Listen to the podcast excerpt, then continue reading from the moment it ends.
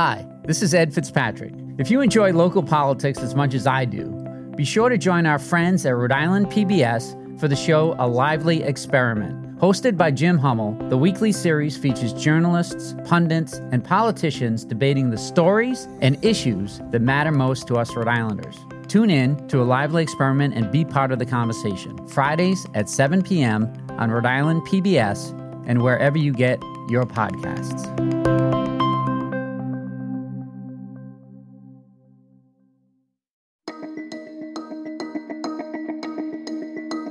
From the Boston Globe, this is Rhode Island Report. I'm Ed Fitzpatrick. Welcome back to the podcast where we bring you big conversations from our very small state. What does it mean to be two spirit? A new documentary captures what that experience is like for one member of the Narragansett tribe. The film, Being Thunder, tells the story of Sherenté Harris, a teenager who's navigating life, school, and dance competitions.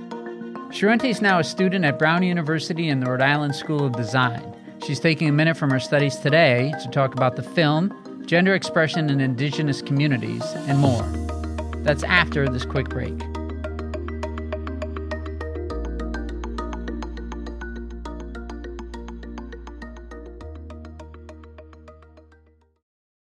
When you want to go beyond the headlines, let me recommend Rhode Island PBS Weekly. Rhode Island PBS Weekly is an award winning news magazine broadcast that gives you the full story, powered by investigative journalism and narrative storytelling. New episodes of Rhode Island PBS Weekly drop Sundays at 7:30 p.m. on Rhode Island PBS. Watch past episodes at ripbs.org slash weekly. That's ripbs.org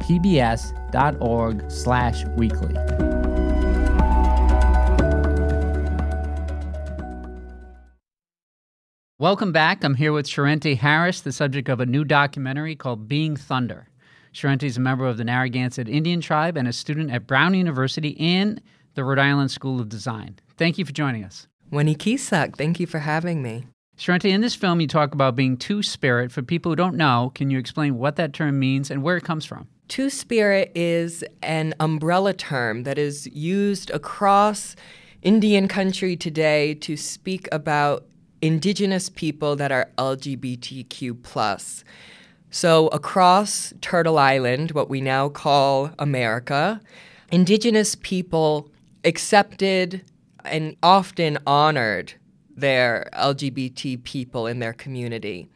All of those ways of understanding LGBT people is unique to different tribes, but the word Two Spirit allows us to express how our identity, our sexuality, our gender expression is inextricable from our traditions, our roles within ceremony and in our communities. In my language, I would call myself either Nisa Manatuak or Noa Ashpa, which means he who is effeminate. That is how I would regard myself.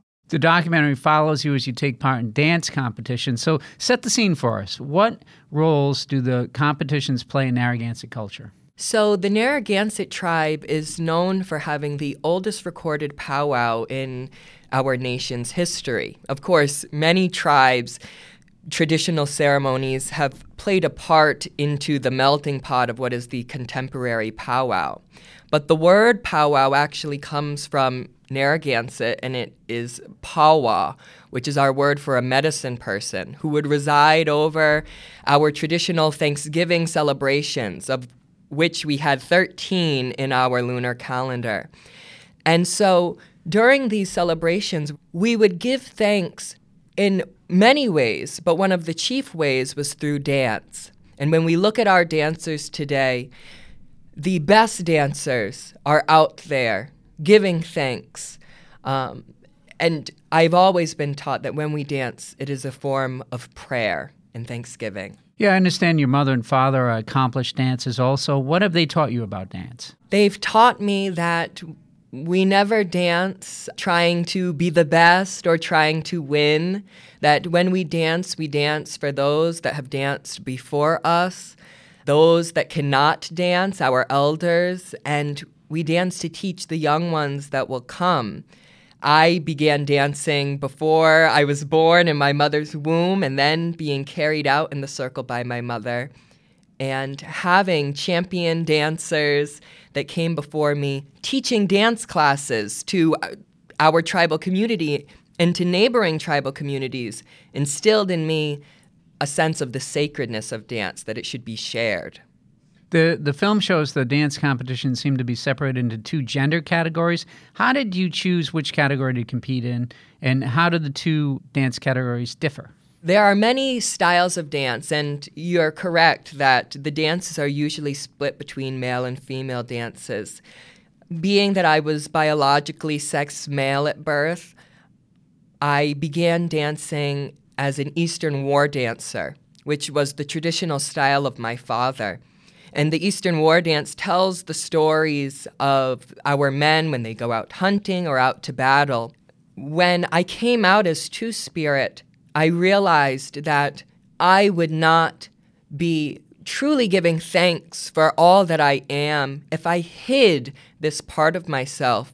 And so, by sharing this with my tribal community through dance, I decided to become a fancy shawl dancer, which was the traditional style of dance my mother practiced. The fancy shawl dance is an interesting shift from the Eastern War dance because the fancy shawl dance is one of the most contemporary styles of dance in intertribal powwow dance today. It was created during the women's rights movement, and in many ways, I see it as a dance of liberation.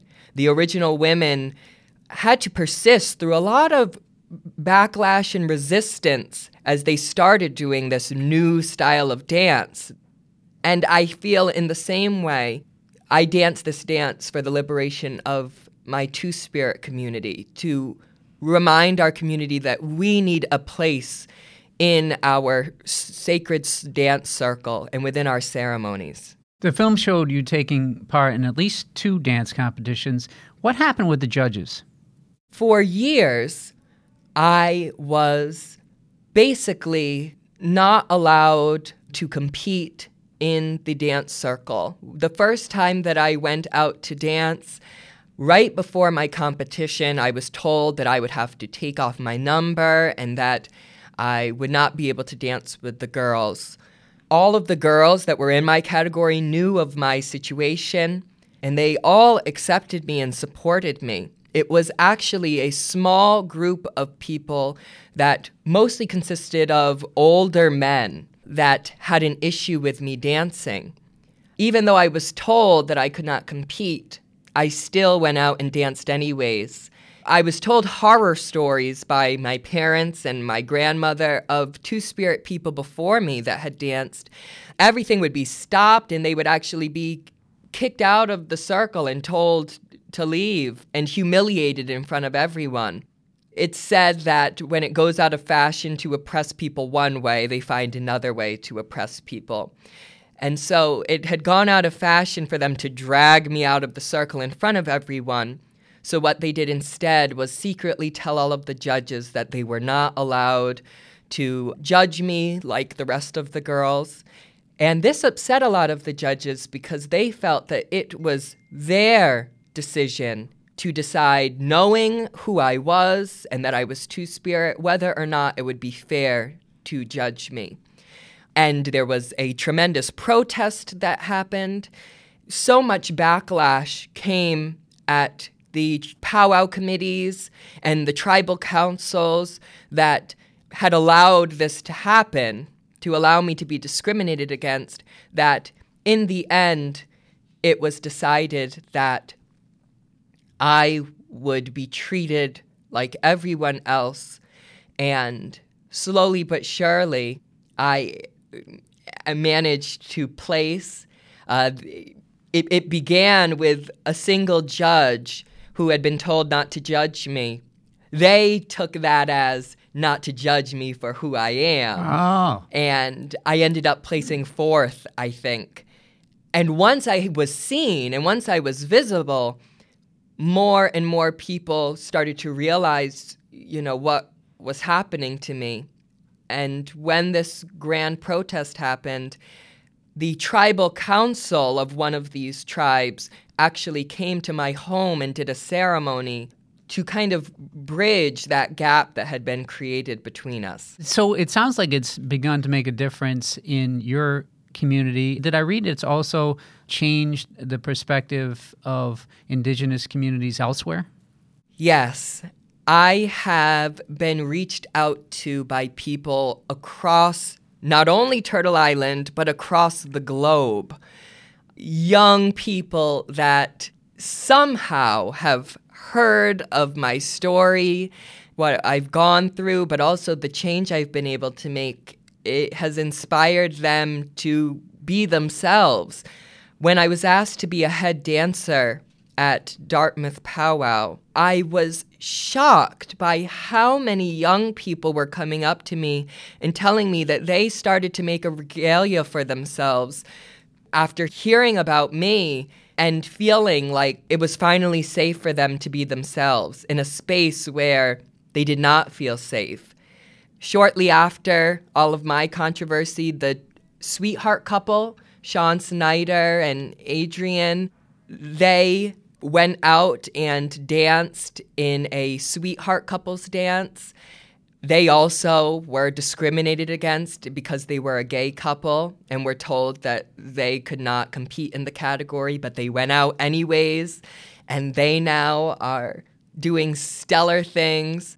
When I was invited to BAAITS to be a head dancer, which is the Bay Area Two Spirit powwow, I was able to meet so many young people and elders that talked about how they had loved ones that wanted so badly to do what I was doing, but couldn't because the world wasn't ready yet. So I'm constantly humbled by the fact that what I have done is not anything new, and it's only possible because of community, of family and all the people that have held me up. Yeah, I was struck in the movie by the support you've received from your parents. Tell us about them and how much of a difference that's made. If my parents were not so connected to our traditional ways of life, I very likely would not be here today.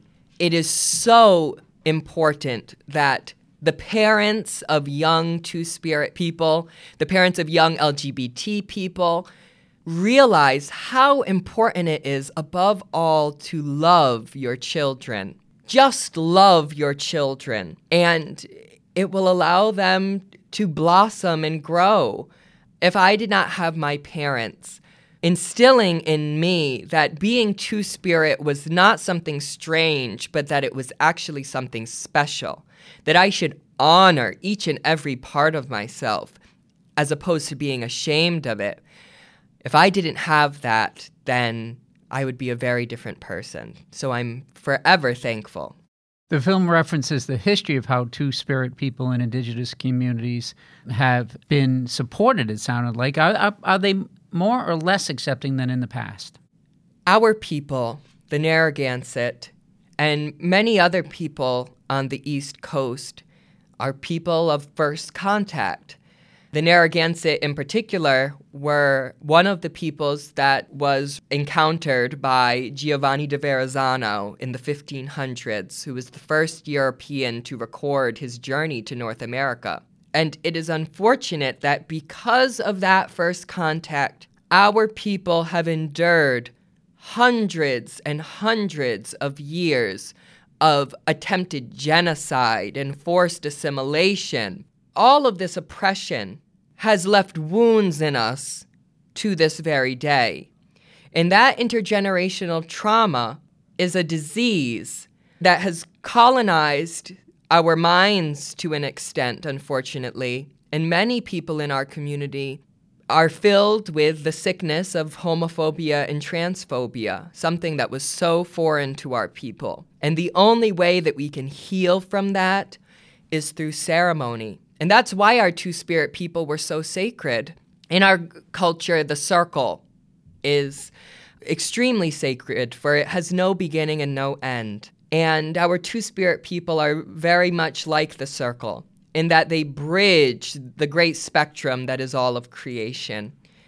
And they remind the people through our ceremonies that we are Wamin the Tangsuag, all relations.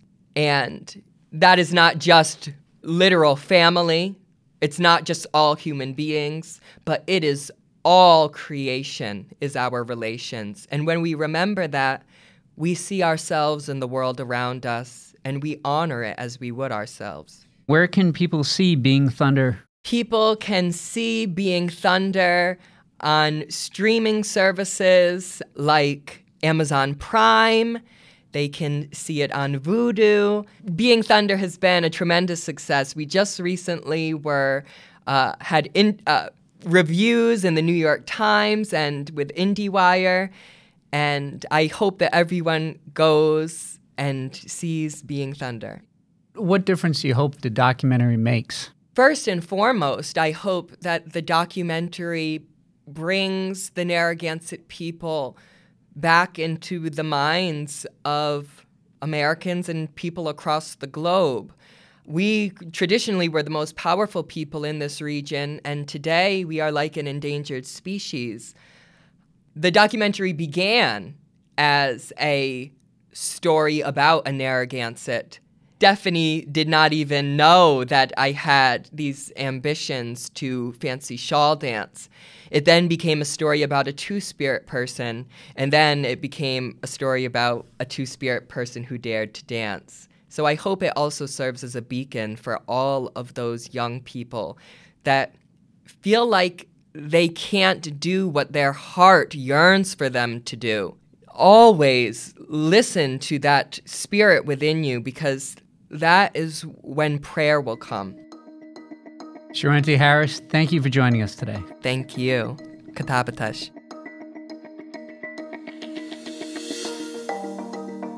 Rhode Island Report is a production of the Boston Globe in collaboration with Rhode Island PBS. Today's episode was produced by Megan Hall, Carlos Munoz, and Scott Hellman. Audio mixing and mastering by Marissa Ewing of Hemlock Creek Productions. Our music is from APM. And if you like the podcast, do us a favor follow the show, and leave us a review on Apple Podcasts. I'm Ed Fitzpatrick. See you next week.